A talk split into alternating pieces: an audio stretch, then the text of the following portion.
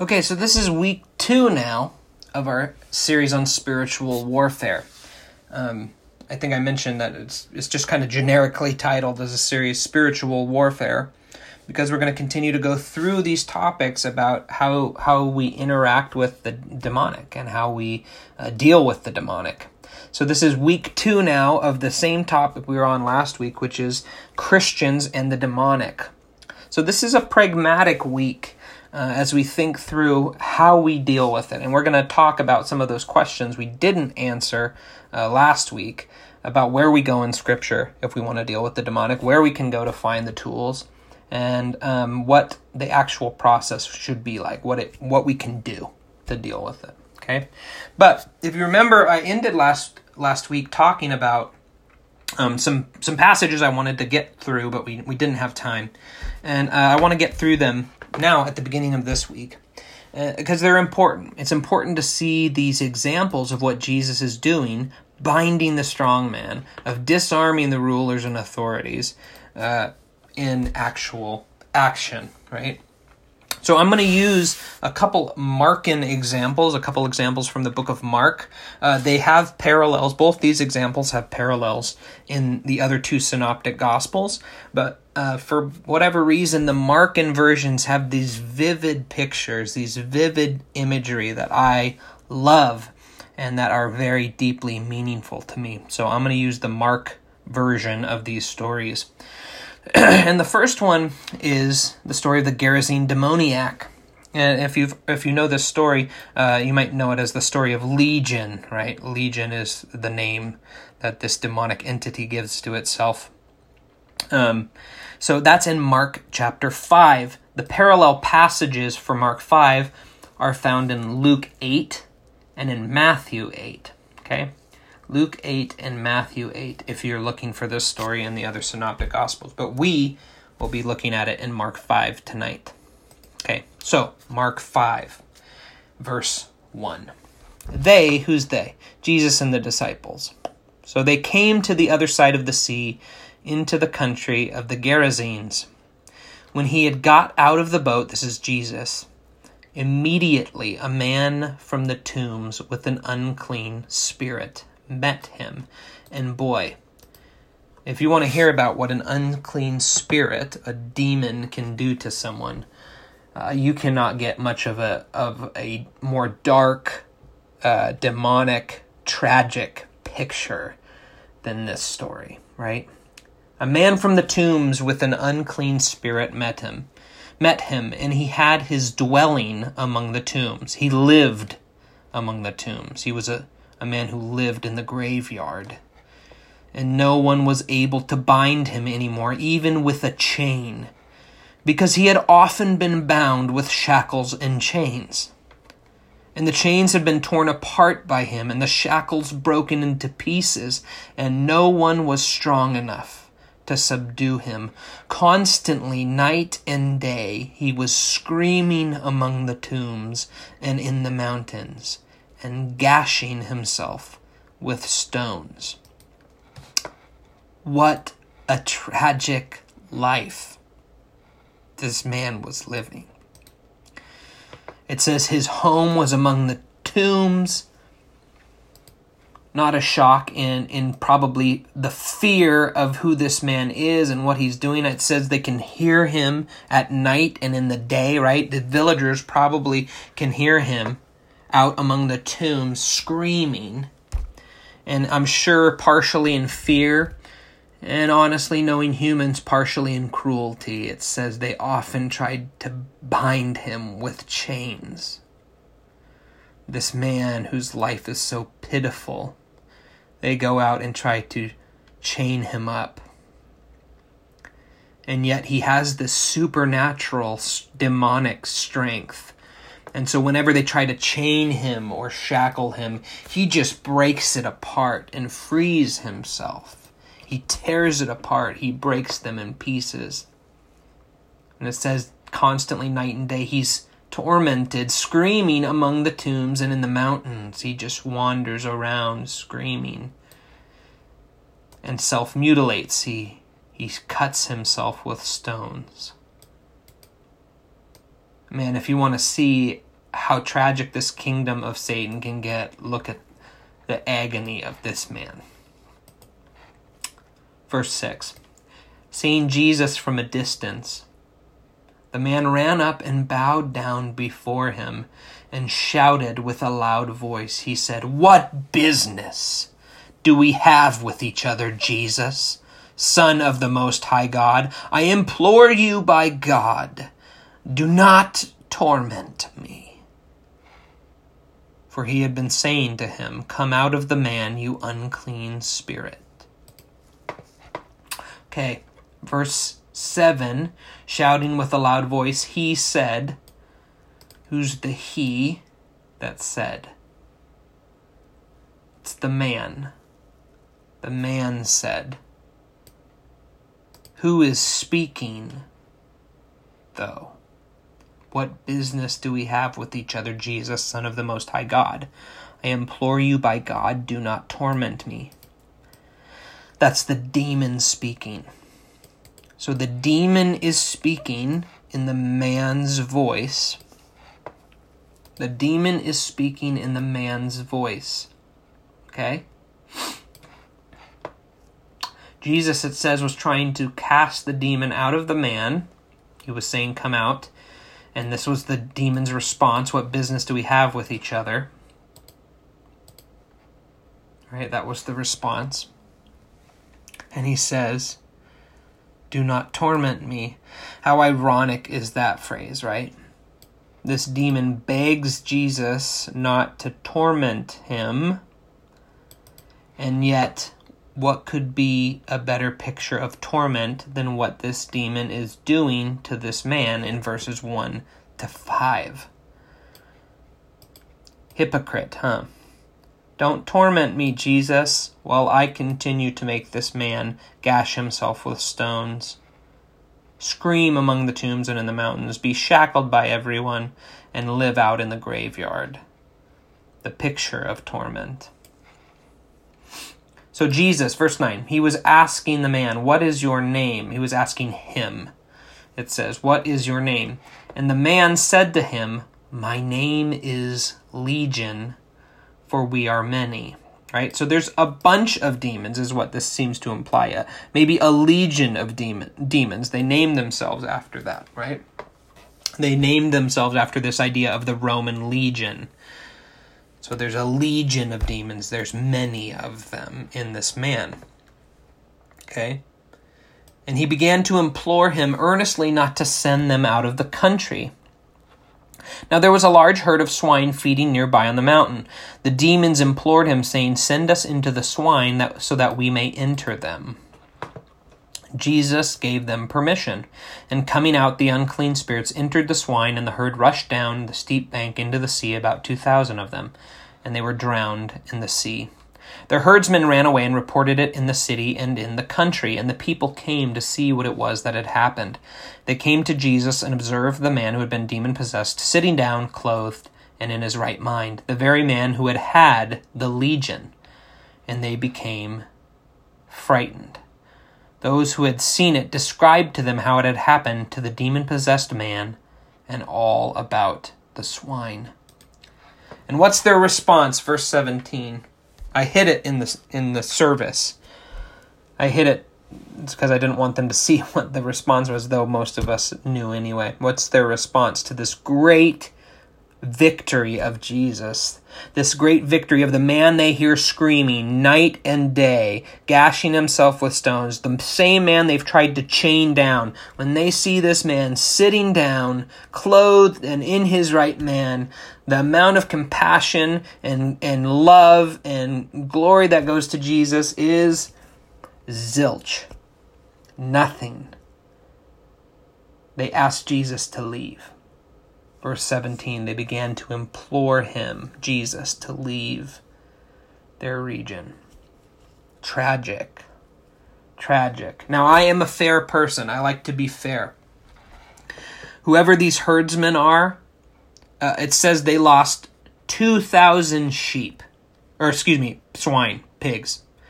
They lost 2,000 of them, so their livelihood uh, is probably dramatically affected. Okay, I like to be fair.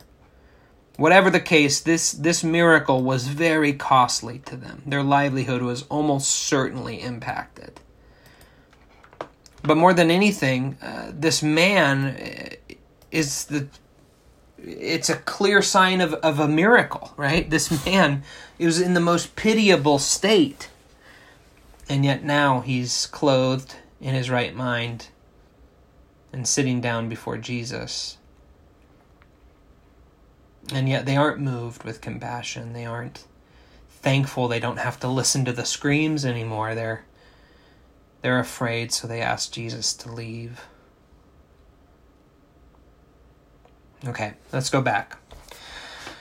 Uh, up here, here's how I've made sense of this in my mind. Okay, what's the tone of what the demon is saying to Jesus. What business do we have with each other, Jesus, Son of the Most High God? I implore you by God, do not torment me. What does it sound like when that demon says that? My guess is the tone sounds afraid to me when I read those words. It's fearful.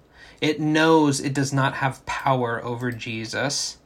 It's begging for its life, right? That's what it sounds like to me. It's it's begging, right? Don't torment me, Jesus. It's begging and it's afraid, okay? So, if it is begging and afraid, my question, verse 6.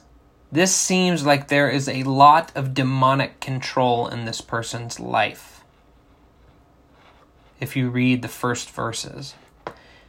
But verse 6 Seeing Jesus from a distance, he ran up and bowed down before him. Why does the demon approach Jesus if he's afraid and begging for his life? Why does he not just run away? What's the answer to that? Okay. I'll give my answer what I've come to think about as I've read this passage more and more is I don't think the demon runs up. I think the man runs up. I think whatever amount of control the demonic has over this man, he still has some level of autonomy. And when he sees Jesus, he sees a chance for deliverance and desires it. So the man runs up and bows before him, but the demon speaks.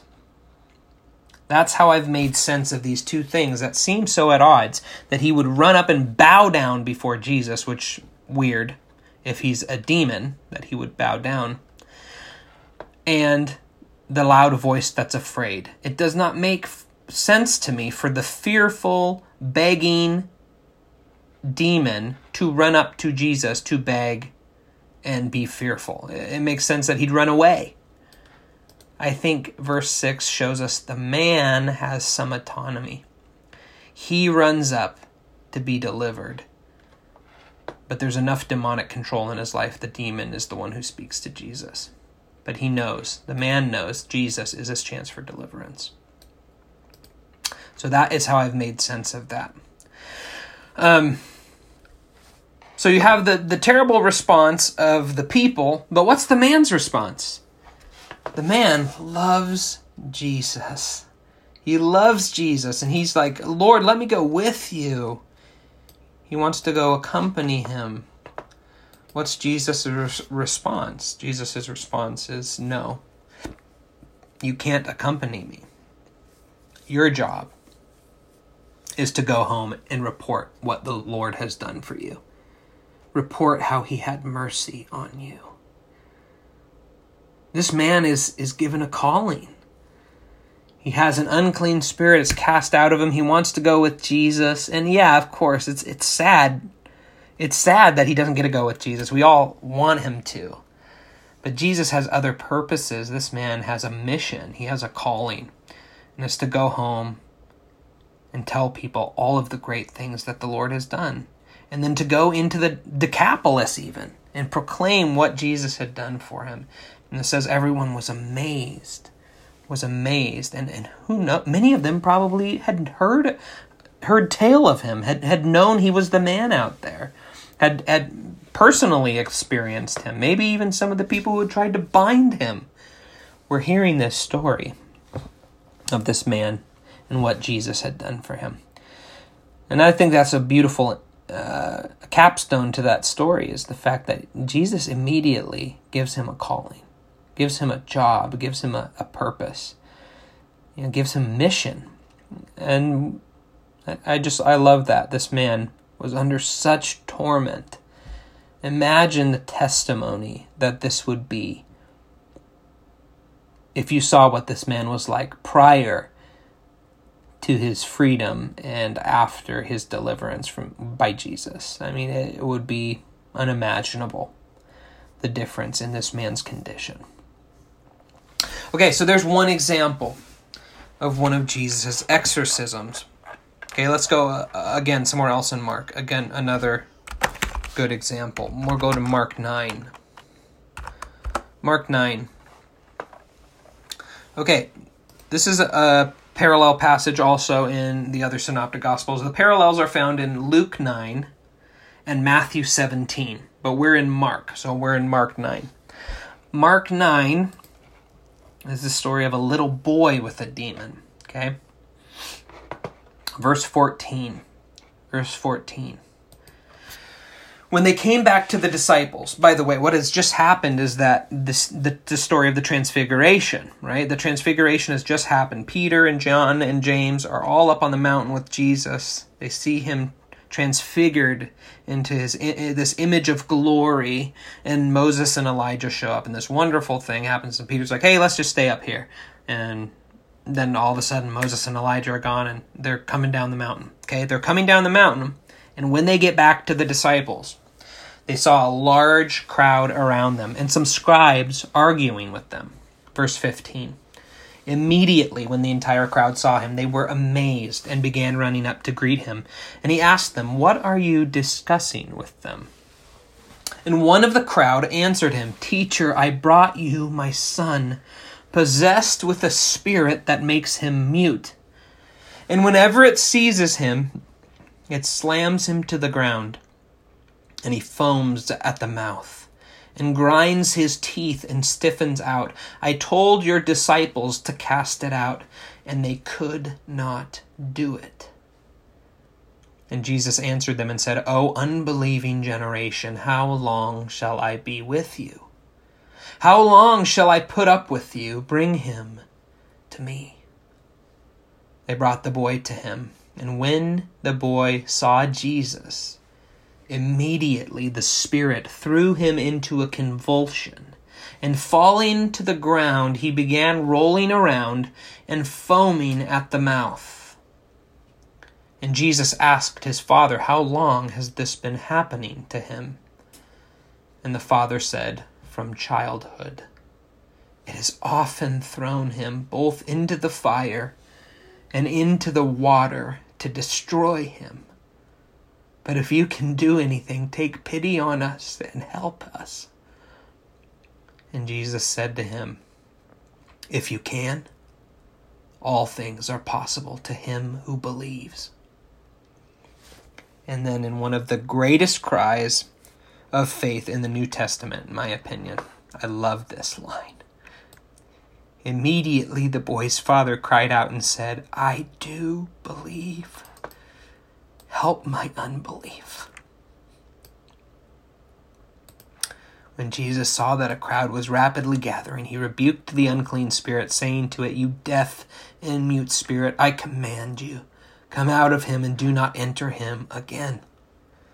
After crying out and throwing him into terrible convulsions, it came out and the boy became so much like a corpse that most of them said, He is dead. But Jesus took him by the hand and raised him, and he got up. When Jesus came into the house, his disciples began questioning him privately, Why could we not drive it out? And he said to them, This kind cannot come out by anything but prayer. I love that line. I do believe, help my unbelief. That is the cry of true belief. because he can acknowledge where he's at. He can acknowledge that his pain and his suffering and watching the pain of his boy has affected his belief. And he says, I believe and help my unbelief, Lord. Even to believe, I need your help. I need your help, Jesus. And again, what another example of the pain of this demonic possession. Okay. This boy, it says it brought the boy. He's a lad if you want to use that term. He's a lad, he's a young boy. How long has this been happening to him? It says from childhood. what did the boy do to get this demon? In the passage, what did the boy do to deserve, to earn, to, to attach this demon to himself? What does it say in the passage of how he got it? The answer is it doesn't. It doesn't say how he got it. One of the things we like to do in these instances is do a lot of speculation. There, it doesn't say. It does say he has a spirit, but it does not say in any way that this boy earned it, deserved it, was connected to the demonic, used a Ouija board, used to, you know, do sacrifice, his demon in his family, his family was a, a voodoo priest. It doesn't say anything. It just says he has this demon.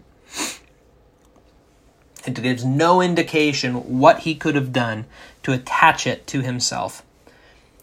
Okay, it says he was a boy, a lad, when they brought him to Jesus. And what does Jesus ask him? He says, How long has this been going on? And his father says, From childhood. Okay, so this is a boy, and he's had it since even younger than being a boy. Does that mean a baby, a toddler? I don't know. I can't tell you. But whatever the case is, he's a young boy, he's a lad when he's brought to Jesus with the Spirit, and he's already had it since he was in childhood. That's the father's response. He's a young boy, and even further back into his childhood, he's had it. My guess is he didn't do anything anything to earn this, to deserve this. I think that's one of the things we learn from this passage. The demonic does not necessarily mean that you've done something. It doesn't mean you did some wrong thing. It doesn't mean you had some secret sin. It doesn't mean that you you know called a demon out by holding a séance or something. Uh, you could do that and you could get a demon from that, but it doesn't always have to be like that. And it doesn't always come from those things. And I think this story, the reason I went to this one specifically, is because I think this story shows that. This boy has had this demon since childhood. The assumption is that this is a, a, Jewish family in the crowd, and that this Jewish family, you know, like most Jewish families of that day, were generally uh, God fearing, law abiding, and I mean that as in the Mosaic law, law abiding people. They weren't uh, doing all kinds of pagan, idolatrous, you know, child sacrifice or something that would attract the demonic. He was probably just a normal Jewish family. And, and honestly, uh, by his cry of faith, uh, it makes me think he was even more likely to be a righteous man. So my guess is my guess is there, there's nothing this child did.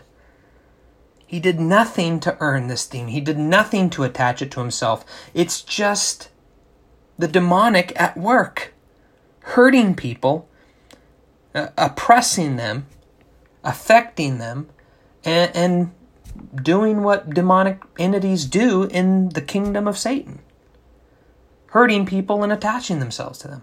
So, in my opinion, looking at this passage, there's nothing this child did to earn it. And that's a good thing for us to learn because we stop looking for who to blame, first of all. Now, that doesn't mean we shouldn't examine if there are unrepentant sins or if there is actual satanic activity you're engaging in. If someone's going to do those things, of course they could have a demon. But we should also recognize that we don't need to look to who to blame for the issue or whatever, because it's not always the case. This boy has had it since childhood. He did nothing to earn it, he did nothing to deserve it. So we've got to remember when it comes to the demonic, we're prepared for this. This could be one of your kids. Just like this man. A child who's innocent has done nothing to deserve this and yet has a demon. That shouldn't make us afraid. It should make us ready and prepared to deal with it. Because we might have to. We might have to deal with it.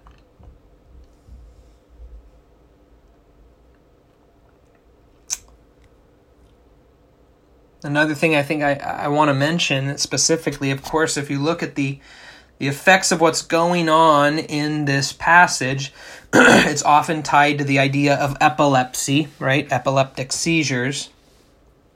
And I think this is an important note because again, people when it comes to this issue can can go crazy on either side, right? They can they can say nothing has anything to do with demons.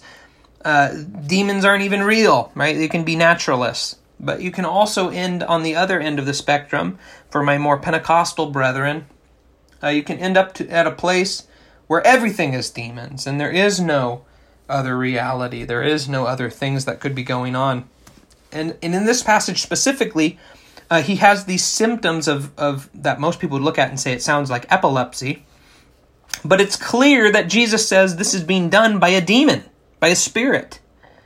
So we know that whatever this is, this this is not uh, just genetic epilepsy. This is not just a, a, a disease or uh, of the body or, or, or or mind, right? This is this is actually demonic, and, it says so, right? It, it says so. Jesus casts out a spirit, A, and B, it says that this this spirit is trying to destroy him, right? Epilepsy doesn't normally try to throw you into fires or into water to drown you, right? Like this is demonic, okay? Now, that being said, we know in this passage it's demonic, but if you see someone have epileptic seizures, you can't assume it is demonic. And that's what I'm saying about using discernment and using wisdom. We cannot assume that everything is demons, just like we can't assume nothing is demons. There is an element of living in the community of God, and that is a protection against making, uh, you know, uh, making assertions that we're not positive of, because we have other people speaking into the situations as well, and that's important. And what's important is to have that discernment to think through all the different angles. Maybe there's a mental illness and it's not demonic. Maybe there is um, some biological component, or maybe it there's a mental illness and there is a demonic empowerment that needs to be dealt with. All of these things are possible, and and our job as Christians is not to just come down with a proclamation. It's to help people. It's to help people. And, and in order to help them, we have to know the cause. So it, it is not enough to simply say it's not demonic or it is demonic. We've got to f- discern that so that we can help people. Because I'll tell you, if you cast the demon out of a person with a mental illness, you do nothing for them. It will not help them.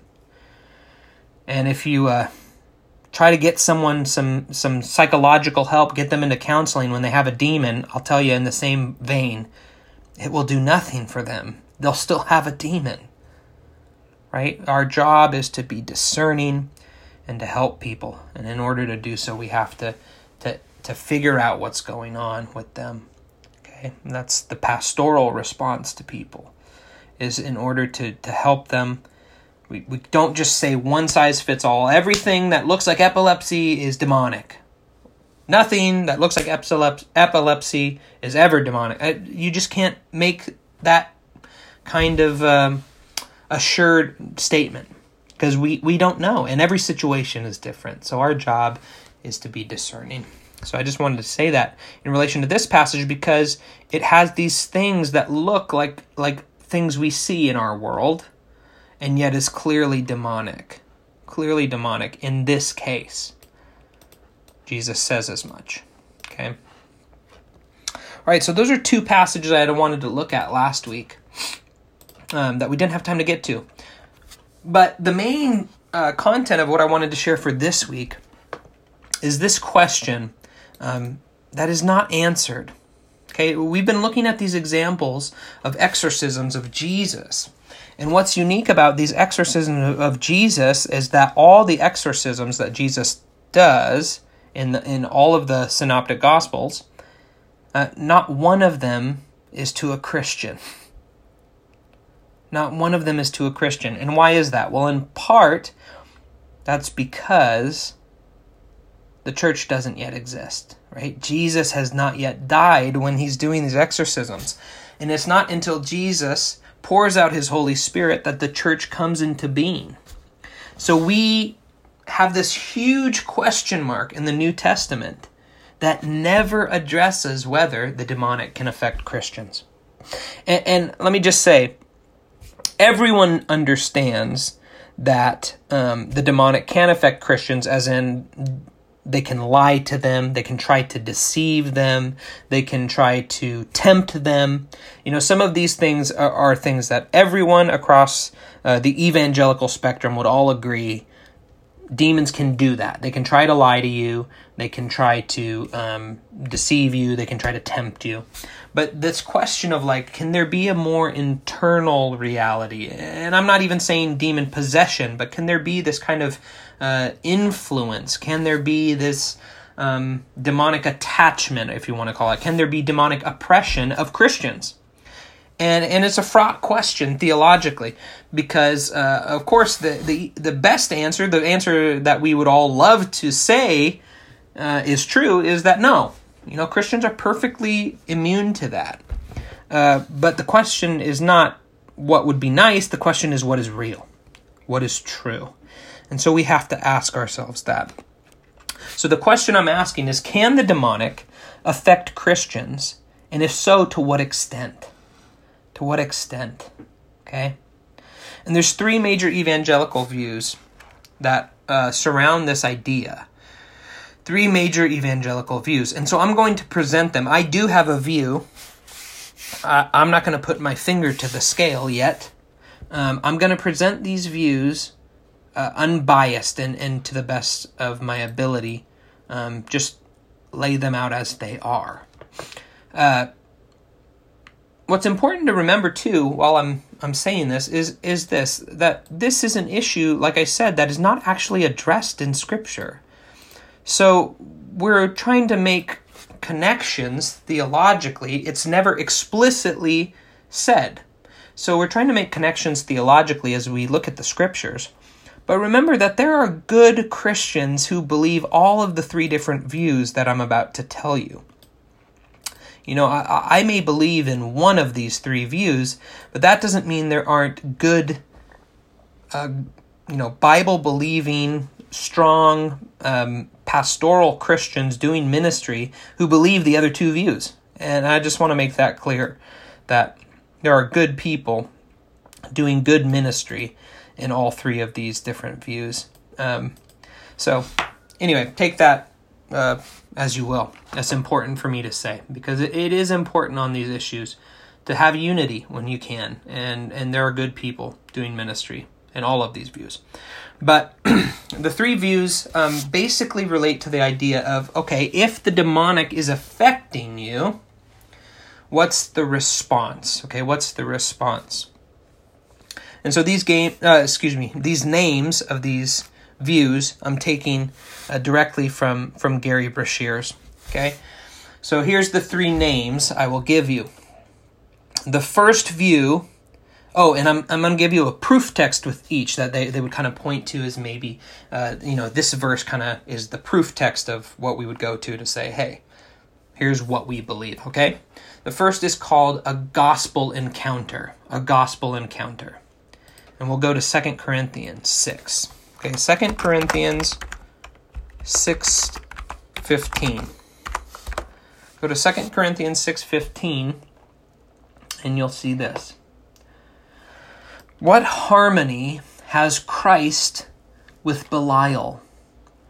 Or what has a believer in common with an unbeliever? Or what agreement has the temple of God with idols?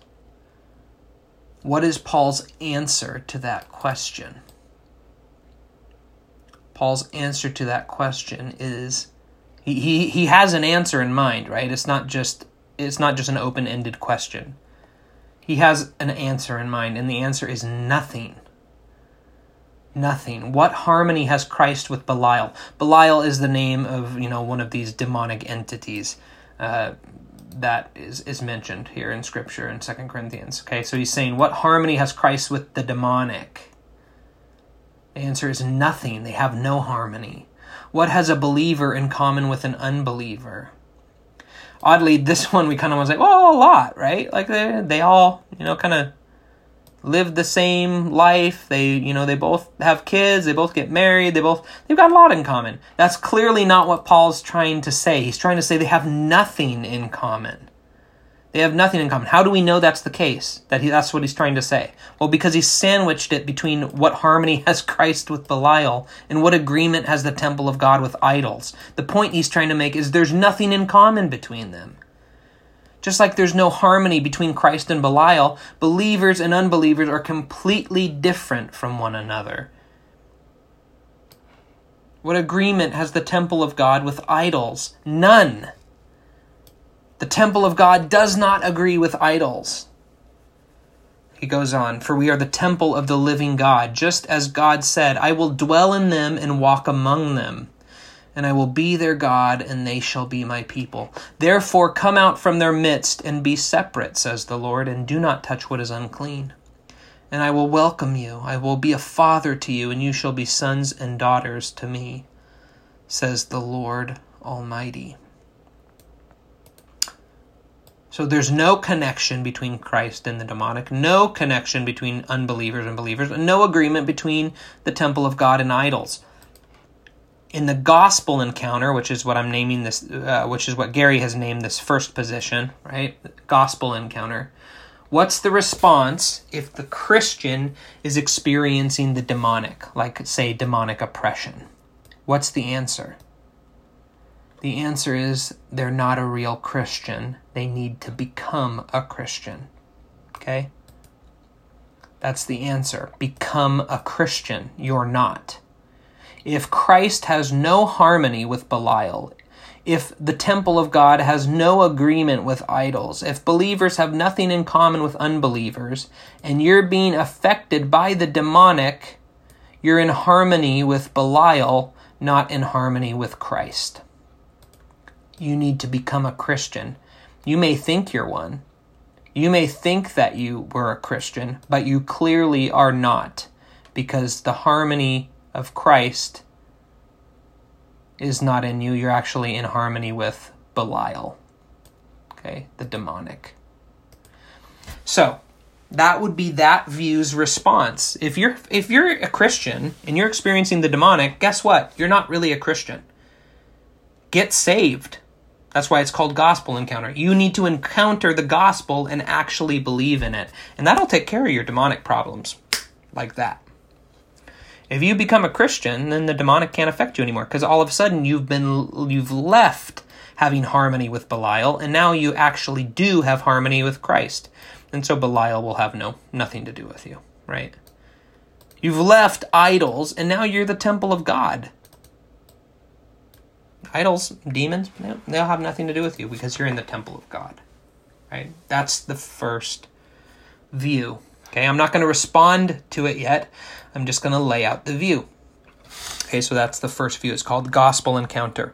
Here's the second view. The second view is called a power encounter. Ephesians, go to Ephesians 4.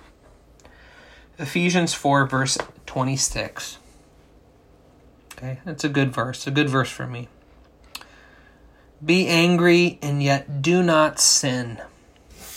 Do not let the sun go down on your anger, and do not give the devil an opportunity.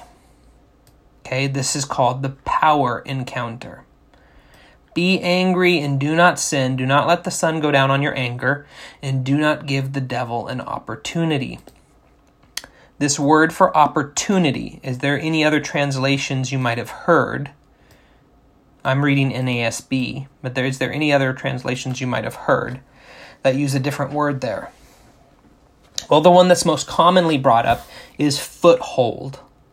Foothold. Be angry, do not sin, do not let the sun go down on your anger, and do not give the devil a foothold. the Greek word that's translated foothold or opportunity or ground is the Greek word topos. Topos.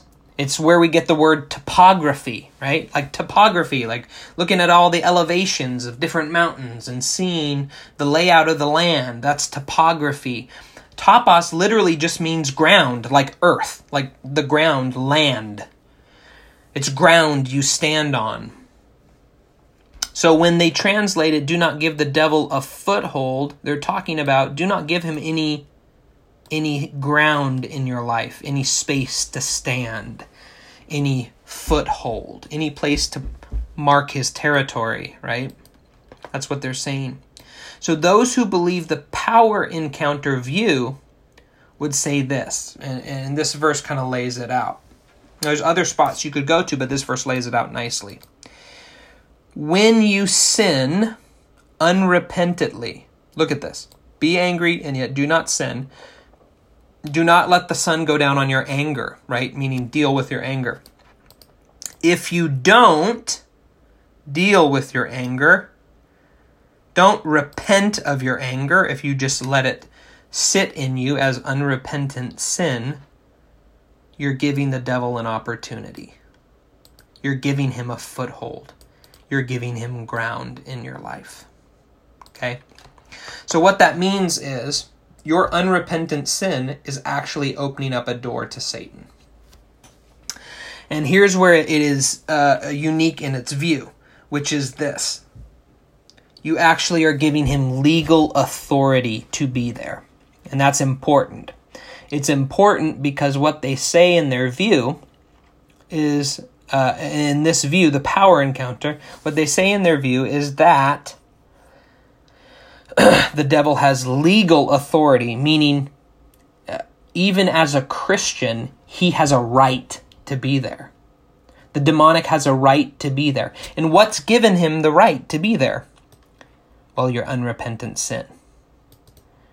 See, if you repented of your sin, he wouldn't have legal authority to be there. But if you look at Ephesians, you know, Ephesians 4:26, by unrepentant sin, you've actually given him a foothold, which is legal authority, a place to stand.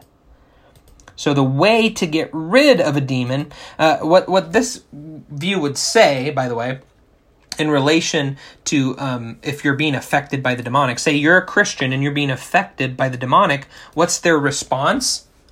Remove the ground. Remove the ground for the demonic, right? What do you do? You repent of that unrepentant sin the things that you are doing that are giving Satan a foothold, you need to let go of those things. You need to repent of those things. And then that removes the ground that the devil can stand on legally. His legal authority is revoked by repenting of your sin. So, this is the view that um, just like the first view tends to correspond, I'm not saying it's a one to one correspondence. The first view tends to correspond with more reformed uh, churches. This view tends to correspond more with Pentecostal churches, with more charismatic churches. So the, this power encounter is is the view where often you will you know speak to a demon, You'll get its name. You'll learn things about it. You'll learn what sin it is standing on, what sin is in this person's life that they are um, having a foothold because of. Um, and then that way you can have the person repent uh, and, and actually repent of that sin and then cast the demon away. And so there's a, a big conversational piece. And um, and and they uh, you know a good example would be they would point to say the Gerasene demoniac, right? Remember we just read it in Mark 5. They would point to the Gerasene demoniac and what does Jesus do in that passage? He asks the demon its name. He asks the demon its name. What is your name? And the demon responds, My name is Legion, for we are many. So they would say you find out all this information from the demon, and then you're able to remove the ground and send the demon away and you know cast it to hell get it out of here uh, but you have to remove the ground and that's important for this view for power encounter. You're in encountering each other in power. And and what's important about that you have the power because you know you're with jesus right? You're on jesus's team so you have more power. But the demon does have legal power legal authority if there's unrepentant sin. So the point is, you actually cannot cast them out without the repentance, without the repentance of that unrepentant sin. Right? So if the person is like, man, someone comes to you, they're like, man, I have a demon and I just want to get rid of it and I hate it. And, and you know you're you're helping them and you're talking to the demon you're finding out its name and you're like okay well what's what is uh, what happened what happened uh, for you to have legal ground in this person's life and they're like, well, they're they're an adulterer. They're having an affair on on their spouse right now, right? and you're like, wow, like this is crazy. Is is that true? You're talking to the person now. Is this true? And they're like, yeah, it is true. And you're like, okay, well, you need to repent then and get rid of it. And he's like, no, no, no, I don't want to repent. I, I just want you to get rid of the demon. Like, well, you're you're not willing to repent? No, I, I don't want to repent of my sin. I just want to get rid of the demon. In this view, it would be impossible to do that. Because the demon continues to have legal authority to be there in unless the person repents. So if the person's like, you know what, I don't want to repent. I like my sin. They're stuck with the demon. You can't get rid of it. It's impossible to. That demon has legal authority to be there that cannot be undone unless the person repents. Okay? So that's that's the second view. That's called power encounter. And then the third view, the third view is called a truth encounter. A truth encounter. So we have 3 now. Gospel encounters the first, become a Christian. Power encounter is the second, remove the ground. And the third is called a truth encounter. And the truth encounter, we'll go to a specific verse for, for this view. This view is, we'll go to Colossians 1. Colossians 1.13. Colossians 1.13. Colossians 1.13 says this. Now in these people's view, it would be um, about identity. Okay, it's about identity. Verse 13 of Colossians 1 For he rescued us from the domain of darkness. Who's he? If you read earlier, this is the Father. This is the Father. Go back to verse 12. Giving thanks to the Father who qualified us to share in the inheritance of the saints in light. For he, that's going back to the Father, rescued us from the domain of darkness and transferred us to the kingdom of his beloved Son, in whom we have redemption, the forgiveness of sins. The Father rescued us from the domain of darkness. We're not in the domain of darkness anymore.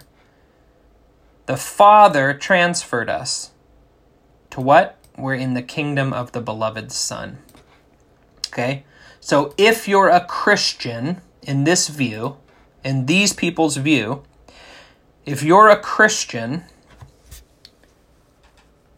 and you are being affected by the demonic, what are you trying to do or what what is your response how can you deal with it the response is to believe your identity believe your identity that is your response Okay, and how does Colossians 1:13 speak to that? Colossians 1:13 speaks to that because we're not in the domain of darkness. The Father has rescued us from the domain of darkness. We are in the kingdom of his beloved Son. Our identity is no longer domain of darkness. We are in kingdom of his beloved Son. Demons have no authority in the kingdom of beloved Son. They have authority in the domain of darkness. What's the point? If you're a Christian, there can be no legal authority in your life from a demon. There can be no legal authority in your life from a demon. You are not in the domain of darkness, you are in the kingdom of his beloved Son. So there can be no legal authority. So, what's a demon doing affecting a Christian then, in this view? In these people's view, if a demon is affecting you, it's usurping authority. It's not legal authority, it has no right to be there. You're not part of the domain of darkness, you're part of the kingdom of his beloved Son. But if you don't believe your identity, if you're wavering, if you are sinning, let's say you are unrepentantly in sin, right? Let's go back to the adulterer example. You are committing adultery and you're like, you know what? I'm not repenting of my sin. But you, let's say you are a Christian. Now, obviously, there's a whole host of issues there if you're a Christian and committing adultery, right? But let's say those two things are true you're a Christian, you're committing adultery, and you're in the kingdom of his beloved Son, right? Because you're a Christian. You're not in the domain of darkness, but man, the fact that you're committing adultery, it's a dark secret. It's a really dark secret in your soul. And so maybe a, a demon comes and he starts telling you, you know the, these lies and demonic things and things that are painful to hear and and you keep thinking yeah maybe i do deserve this because you know i am committing adultery i have this dark secret and i'm not telling anyone and it's really dark and and maybe this demon's right maybe i maybe i really don't deserve salvation maybe i, I maybe i uh, maybe i'm really not saved maybe i never was saved maybe there isn't any truth to that. Maybe I'm going to hell right now. And you're getting all these demonic thoughts. The reason in this view that that can happen is because the demon will usurp authority if you allow it to. If you allow it to usurp authority, it will use whatever it can. They're liars and tricksters, and they're um, abusers and you know they're the worst kind of beings right that's that's what part of what makes them demonic right? So the point is they don't have a legal authority to be there and affect you even with the adultery you're committing. But because you are steeped in sin and because you're like man i am uh, even though i'm a christian i'm doing some bad things you'll start to believe their lies. You'll start to to buy into the things they're saying. And you'll stop believing in your identity that you are in the kingdom of his beloved son. You know what? Maybe they're right. Maybe i still am part of the domain of darkness. And because you are believing that they will usurp authority that they do not actually have and remain in your life. If you actually believed who you were, even with the sin, and the demon was there, and you said, I am a kingdom, or excuse me, I am in the kingdom of the beloved Son, you have no right to be here, get out, it would respond because it actually doesn't have any legal authority to be there because you actually are in the kingdom of his beloved son. You're not in the domain of darkness anymore. So, in this view, the response to a Christian being affected by the demonic is to believe your identity, believe who you are. If you actually can believe who you are, you can still deal with the demonic in your life. And I, I use that example of, of uh, the unrepentant sin specifically so I can separate it from the idea of power encounter, right? In power encounter, if you had the same thing, that demon would never leave because it has a right to stay there, right? It has a right to stay there because of your unrepentant sin. In truth encounter, even with unrepentant sin, if you believe your identity, if you know who you are, they might try to use uh, authority they don't really have to try and trick you, but they absolutely do not have a right to stay there because you're not in their domain. You're not under their kingdom. You're in the kingdom of the beloved Son. Okay, in that view. All right, so there's your three views power encounter, excuse me, a gospel encounter, power encounter, and truth encounter. Okay, so with those three views, I've laid them out now. I have gospel encounter, become a Christian. That's the response to the demonic. Power encounter, remove the ground. That's your response to the demonic. And the truth encounter, believe your identity. That's your response to the demonic. Now, having laid out these views, which of these views sounds like what you believe? Which of these views do you think is correct when you think about Scripture? If you're reading Scripture, I mean, all three of them, I had a proof text I pulled up from the Bible, right? So they're all trying to look at Bible and make sense of it. Okay? So which of these views do you think is correct according to Scripture? When you study the Bible and you're looking at the wholeness of it, not just these one, two, three verses, which do you think sounds like it's correct? Which do you think it's actually what the Bible would say about the demonic and how it affects Christians. What would you say?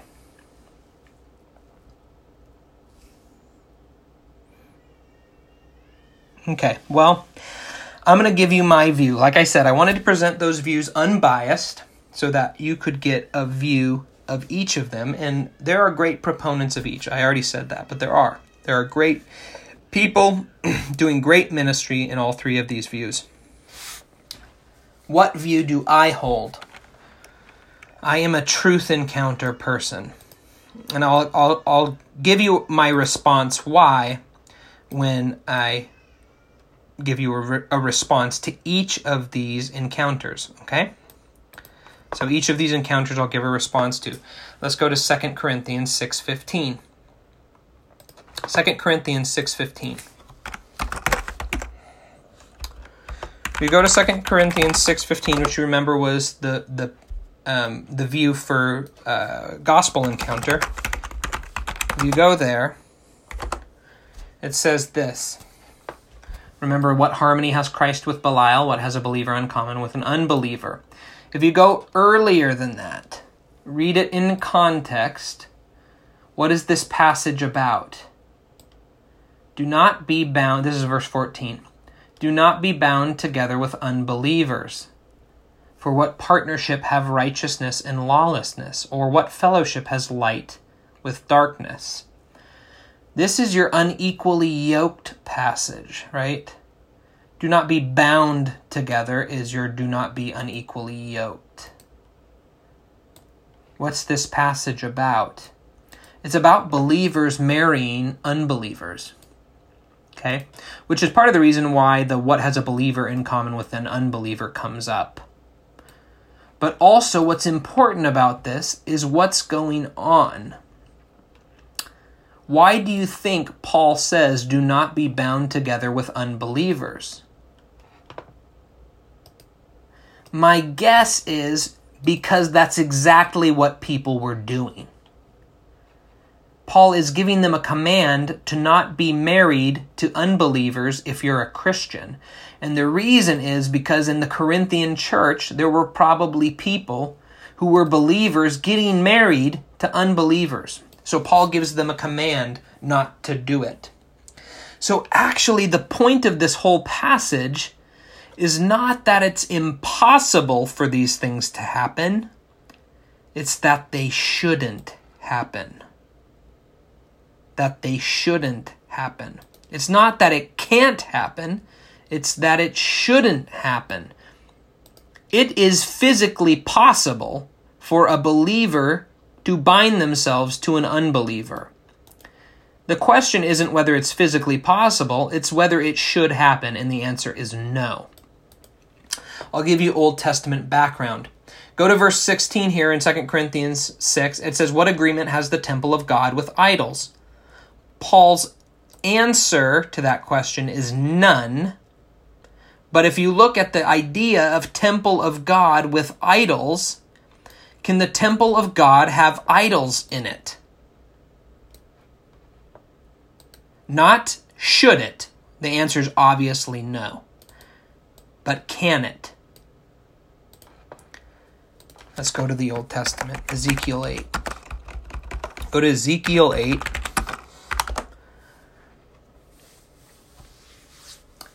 It came about in the sixth year, on the fifth day of the sixth month, as I was sitting in my house. This is Ezekiel speaking. With the elders of Judah sitting before me, that the hand of the Lord God fell on me there. A man comes down, he looks like he's on fire. It, he grabs Ezekiel by the hair, it says, and he the Spirit lifts him up between heaven and earth and gives him visions of Jerusalem, right? And uh, specifically of the inner court of the temple. Okay? And now it says, Behold, in verse 4, the glory of the God of Israel is there. And he says to me, Son of man, raise your eyes toward the north. So I raised my eyes toward the no- north, and behold, to the north of the altar gate was this idol of jealousy at the entrance, an idol of jealousy in the inner court. And this is what the glory of, of God says to him Son of man, do you see what they are doing? The great abominations which the house of Israel are committing here, so that I would be far from my sanctuary. But yet you will see still greater abominations. So the Lord brings Ezekiel to the entrance of the court, and there's a hole. He digs through the wall and he sees. He says, Go in and see the wicked abominations that they are committing here inside the temple of the God of Israel. When Ezekiel enters, he sees every form of creeping thing and beast and detestable thing, with all of the idols of the house of Israel carved on the walls all around and standing in front of them are seventy elders of the house of Israel, each with a censer in their hand and the fragrance of the cloud of incense rising. What does that mean? They're worshiping the idols carved on the walls of the temple. Then the Lord said to me, Son of man, do you see what the elders of the house of Israel are doing in the dark, each man in the room of his carved images? For they are saying, the Lord does not see us. The Lord has forsaken this land. And the Lord said to him, to Ezekiel, Yet you will still see greater abominations. And then he brought me to the entrance of the gate of the Lord's house, which was toward the north. And behold, women were sitting there weeping for Tammuz. Tammuz is, um, I believe, a Canaanite god. And it's this kind of typical story of, of um, you know, when the sun would go away during winter and in the cold months of fall and winter, it's like the god was dying. And then each spring, the god would be resurrected. It's one of these pagan myths that that the god would die and then be resurrected and die and be resurrected. And that was the idea of of the seasons right? When it's dark and cold that god has died. And when it's bright and warm the gods come back to life. And it's saying these are israelite women sitting there crying for the death of this pagan god in the temple of the lord. They're weeping for this pagan god and the Lord says to him, Do you see this? You will see greater abomination than these. And then he brought me into the inner court, and behold, at the entrance were 25 men, and their backs are to God. Right? They're not facing the Lord. They're not facing the Lord and, and the holy place. It says their faces are toward the east. And they're prostrating themselves. They're, they're bowing down to the sun. They're worshiping the sun. And the Lord says, Is it too light a thing for the house of Judah to commit the abominations that they have committed here? Not only that, they've filled the land with violence. They provoke me repeatedly. And God goes on to said goes on to say, So I'm gonna deal with them in wrath. No more pity, no more sparing. They're going to cry in my ears with a loud voice, and I will not listen to them. And who could blame him? Listen to the evil things they're doing in his very temple as they worship other gods in his temple. Okay, what's the point I'm trying to make? Go back to 2 Corinthians. 2 Corinthians 6. What agreement has the temple of God with idols? Well, the answer is none. But can the temple of God have idols in it? Well, according to Ezekiel 8, the answer is yes. My opinion. My opinion, I'm giving. People shouldn't allow the demonic to be in connection with them as Christians but they can. They can. Christians should not allow demonic presences or demonic influence into their life. But is it possible for them to? Yes, it is. And I think that's what 2 Corinthians 6 is talking about. Listen, you shouldn't do this, but you can, right? You shouldn't be bound together with unbelievers, but you can be. It's possible to, but you shouldn't do it. It's possible for the temple of God to have idols, but it never should. And then he goes on to say, right, you are the temple of the living God, right? You are the temple of the living God. You shouldn't have any connection with idols. But just like Ezekiel 8, it's possible to. It's possible to. Okay, there's my response to the, the gospel encounter. Okay, now on to power encounter. My response to power encounter. We'll go to Ephesians 1. And this, uh, to me, lays out the difference between uh, the two, I think, the clearest. Go to Ephesians 1, verse 19. This is going to give you some background here about um, Christ, and then we'll go on to talking about us in connection to Him. Okay, verse 19, second half of it. These are in accordance with the working of the strength of His might which he bought, brought about in Christ. This is talking about the Father.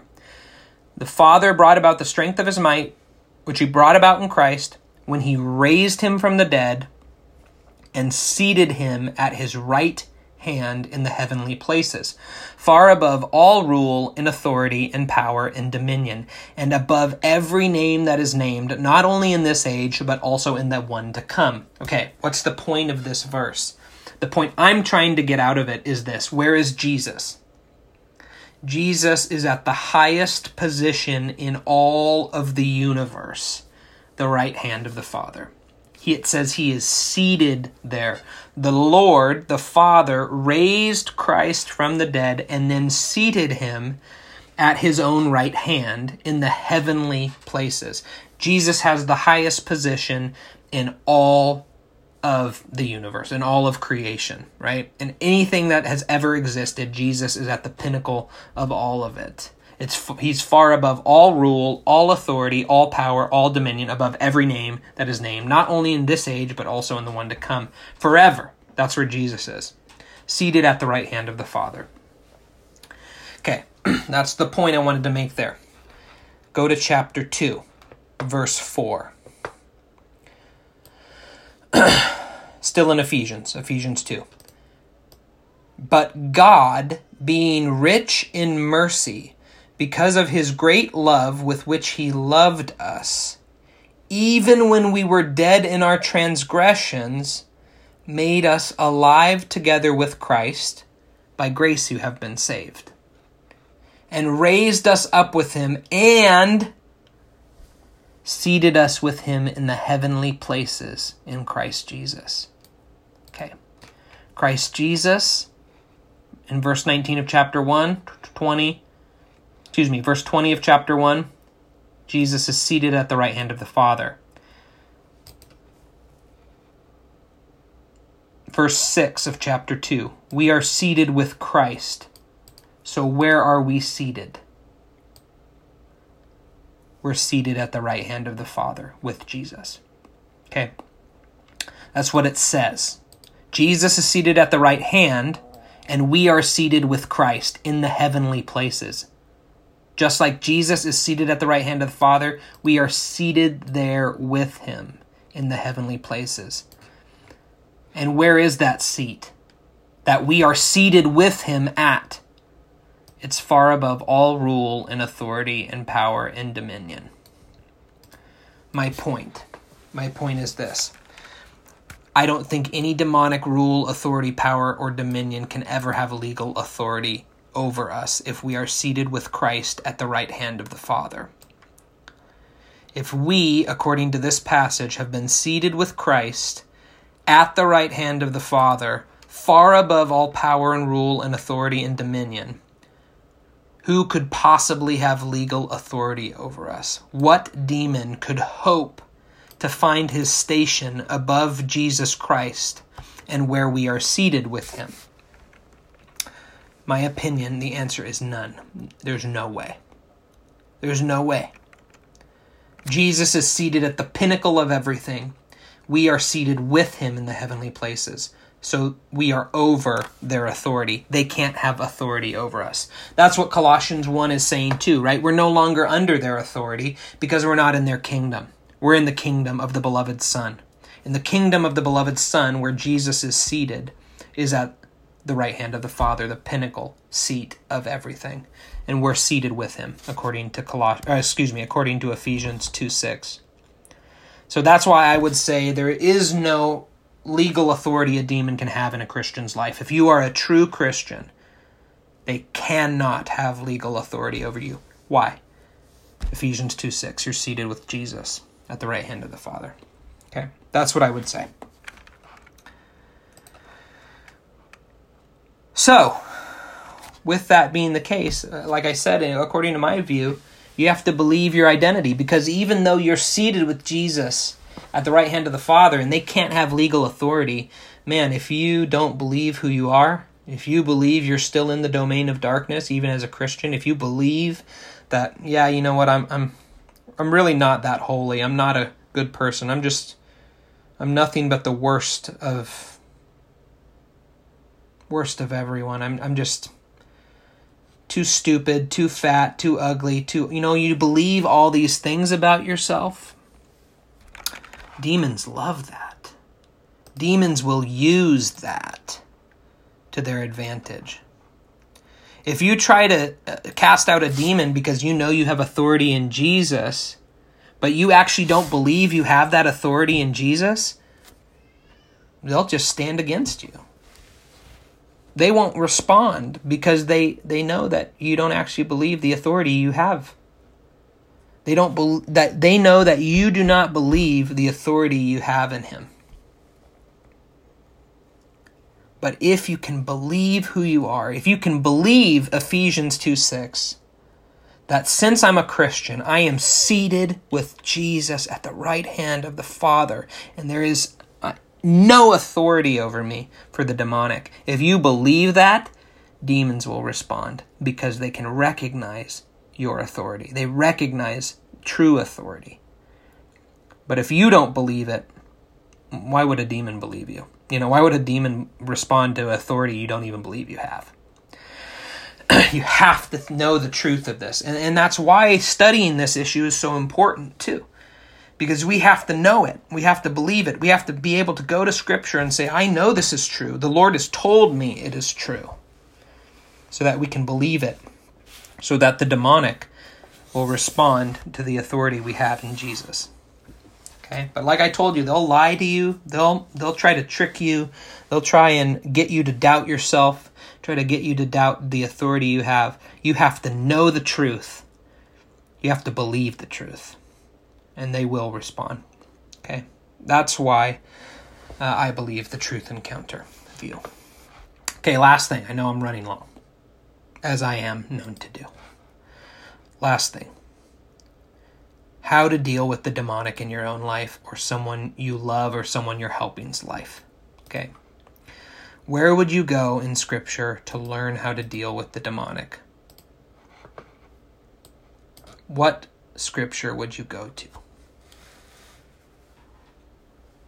Obviously, we want to go to Jesus, right? Jesus is the model, the example of how to live our lives. So we want to go to Jesus.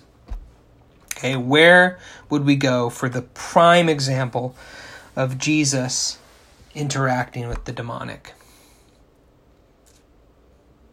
In my opinion, why not go where he deals with the head of demons? We go to Matthew Matthew 4. Matthew 4. Go to the temptation. Right? Jesus and Jesus is actually tempted by the devil himself. And Jesus gives us a model of how to deal how to deal with uh, the demonic in this passage, I believe. Okay? So Jesus was led up by the Spirit into the wilderness to be tempted by the devil. And after he had fasted 40 days and 40 nights, and I, am sorry, I'm going to have to go through this faster, and that's unfortunate. Um, and I'm going to give you the steps, but uh, I won't have as much time to comment on the passage. He then became hungry. The tempter came and said to him, If you are the Son of God, command that these stones become bread. But Jesus answered and said, It is written, Man shall not live on bread alone, but on every word that proceeds out of the mouth of God. And then the devil took him into the holy city and had him stand on the pinnacle of the temple, and said to him, If you are the Son of God, throw yourself down, for it is written, He will command His angels concerning you, and on their hands they will bear you up, so that you will not strike your foot against a stone. Jesus said to him, On the other hand, it is written, You shall not put the Lord your God to the test. Again, the devil took him to a very high mountain and showed him all the kingdoms of the world and their glory. And he said to him, All these things I will give you if you fall down and worship me. Then Jesus said to him, Go, Satan, for it is written, You shall worship the Lord your God and serve him only. Then the devil left him, and behold, angels came and began to minister to him.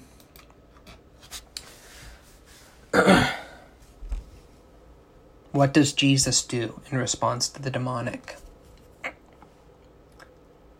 He quotes scripture. There's three steps. Three steps. He quotes scripture is the first one. He quotes scripture and he does it out loud. Out loud, he quotes scripture. It is written. He says this. He answered and said. He says it out loud. Man shall not live on bread alone, but on every word that proceeds out of the mouth of God. He quotes scripture out loud. when uh, Gary was teaching us these principles in class, the class I took on this topic, um, I kind of thought maybe we could only quote from Deuteronomy because Jesus only quotes from Deuteronomy in this passage. But uh, he, Gary assured me that it can be anywhere in the Bible. So um, but if you really if you really need that extra oomph, maybe go for Deuteronomy. Uh, but what the point is is you need to have some truth. You need to have some truth to lay out. You know, when a de- when a demonic entity is telling you, you know what, you're still part of my kingdom. You're still under my control. You're never going to be free of me. I'm always going to be here. What power do you have over me? Those kind of lies, you got to have some truth that you can speak out loud. And in this example, a good verses are verses, some of these verses we've been looking at over these last 2 weeks. Colossians 1:13 is a great truth that I think speaks directly to the heart if a demon is getting you to question your identity. No. You can say no. For he has rescued me from the domain of darkness and transferred me to the kingdom of his beloved Son. And when you say that out loud and you believe it and you hear the words of truth, and you think about them and you reflect on that reality that that is true. The Father moved you out of their power. They have no power over you anymore. You are in the kingdom of His beloved Son. And when you believe that and when you speak that out loud, what's the second thing you do? What does Jesus do after the third time? He says, Go, Satan. Commands Satan to leave. Command the demon to leave. Speak scripture out loud and command the demon to leave. And if you believe in that authority, it will go. And you know what? Jesus does it multiple times, right? He doesn't say leave multiple times, but he's quoting scripture out loud. If it's not going to respond to you, keep quoting scripture. Keep telling it to leave. It will respond. Don't uh, don't give up. Don't don't become uh, weary. It will respond. The demonic entity will respond quote scripture out loud, tell it to leave. Tell the demonic presence to leave. And then what's the third step? This is my favorite language. Gary Gary uh, uses this terminology, so I'll leave his terminology in. Says, Then the devil left him, and behold, angels came and began to minister to him. Gary's step three is do Jesus y stuff. do Jesus y stuff.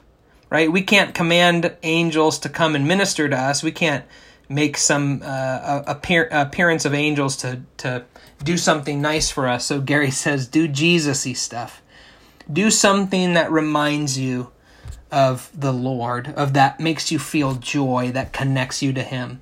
Put on a worship uh, a CD, you know, listen to some songs, put in your earbuds, and listen to worship. Uh, go outside and enjoy a beautiful day. Call someone on the phone that you love, who know, who you know will encourage you, who will lift you up. Uh, do something Jesusy. That's what Gary would say. Okay, those are your three principles. If you are dealing with the demonic and you want to deal with it, you quote scripture out loud. You tell the demon to leave. And then you go do some Jesus-y stuff. Okay? That's your steps to deal with the demonic personally in your own life or in the life of someone you love, as someone you're trying to help. Okay? So that's all I have for you this week. I went extra long. Uh, I hope this has been informative. And um, thanks for being here. Let me pray. Heavenly Father, we're so grateful that you did rescue us. For those of us who are Christians, we are no longer in the power of the domain of darkness. We're in the kingdom of your beloved Son. And so we're grateful for that reality today. Lord, would you please help us to be the people you want us to be. Help us to learn how to deal with these issues so that we can help those who who are struggling with things that uh, maybe many churches would never uh, have any teaching on that that many people would not know how to deal with. Oh Lord, we want to help people. We want to see people set free, and so I pray that uh, as people listen to this, they would take it to heart, and that they would be changed by it, and that they would have uh, an equipping of how to deal with the demonic as Christians so that we can go out and free people from the God of this world and the evil that he does, so that they could be plundered out of his house and brought back um, as plunder into the kingdom of your beloved Son. We're grateful that we too were taken out of his house, that we were taken out of his kingdom. Thank you for doing that, Father. We pray all these things in your name. Amen.